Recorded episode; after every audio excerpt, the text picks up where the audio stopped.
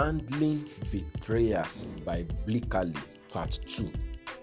A senior minister in our country once shared the story of how two of his trusted associates left the ministry the same day. They both came to his office to tender their resignation letters. Overwhelmed by the betrayer, he went to God's presence in worship. From that worship came a covenant word that has brought blessings and increase to his ministry till date. This is Destiny Capsules Devotionals with Demola Awoyele. Friend, betrayers are real. They are part of the signs of the last days. If it happened in the days of Jesus, then know that it will happen much more in our days. While you may not totally prevent betrayers, you need to prepare yourself to handle them when they come. It is not what happens to you that matters, but your response. 1 Corinthians 11 23 to 24. And when he had given thanks, he broke it and said, 1 Corinthians 11 24, Jesus was betrayed. He was betrayed with a kiss from one of his most trusted associates. Psalm 55, verse 12 to 13, Luke 22, verse 48. Or how could you hand over your ministry post to the one you do not trust? Judas may not have been altogether bad, but Satan entered into him through his carelessness.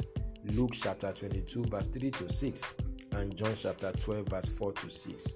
How did Jesus undo his own betrayer? Jesus gave thanks. I know it is most difficult to give thanks during times of betrayers. The emotions are, are always not funny. You feel so down, discouraged, and dejected. Jesus most likely felt the same way. Psalm 55, verse 12 to 13. But beyond the feeling, Jesus switched to God's word. He gave thanks. 1 Corinthians 11 24, 1 Thessalonians 5 18. That was his response, and that was a game changer. Thanksgiving is a game changer anytime, any day. Once you switch to Thanksgiving, you have taken the power from the devil. You are now in charge of the situation with the help of God. Why did Jesus give thanks?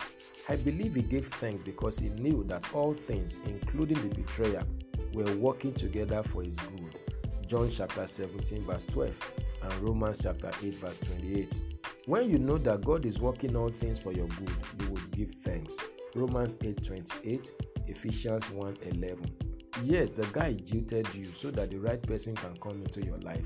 Those associates left because they are not meant to be with you in the first place. 1 John chapter 2 verse 19. In worship, you see the blessing in disappointment, the divine purpose in the betrayer, and you rise in that energy to pursue your destiny unhindered. Acts chapter 20 verse 24. Give thanks today.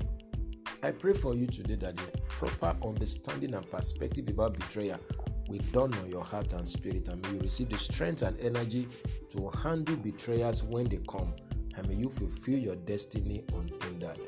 This is a blessed day for you. Go and win with Jesus. You will succeed. And bye for now.